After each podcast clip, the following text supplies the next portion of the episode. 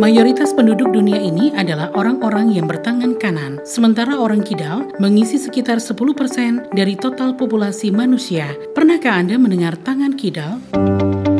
Kidal pada prinsipnya dia terjadi sebelum fase kelahiran yaitu pada prenatal di mana di situ ada banyak faktor yang berpengaruh di antaranya adalah genetik, kemudian biologi serta lingkungan. Kidal ini ditentukan saat dia masa prenatal. Nanti di situ ada suatu prediktor pada bayi yang belum lahir sampai dia lahir dan dia akan menunjukkan preferensi di tangan mana yang akan dia sering pakai. Kalau dia menggunakan tangan kiri maka kecenderungan dia akan menjadi orang yang kidal. Pada orang-orang kidal ini memang memiliki berbagai kekurangan ya di antaranya adalah ada masalah-masalah kesehatan yang tentunya terkait dengan masalah-masalah psikologik. Namun pada beberapa bidang tertentu dia memiliki uh, keunggulan. Pada orang-orang kidal dengan segala kelemahannya kita juga bisa mengambil suatu keuntungan di mana pada orang-orang kidal dia memiliki kemampuan intelijensi yang luar biasa, kemampuan-kemampuan dalam bermusik, kemudian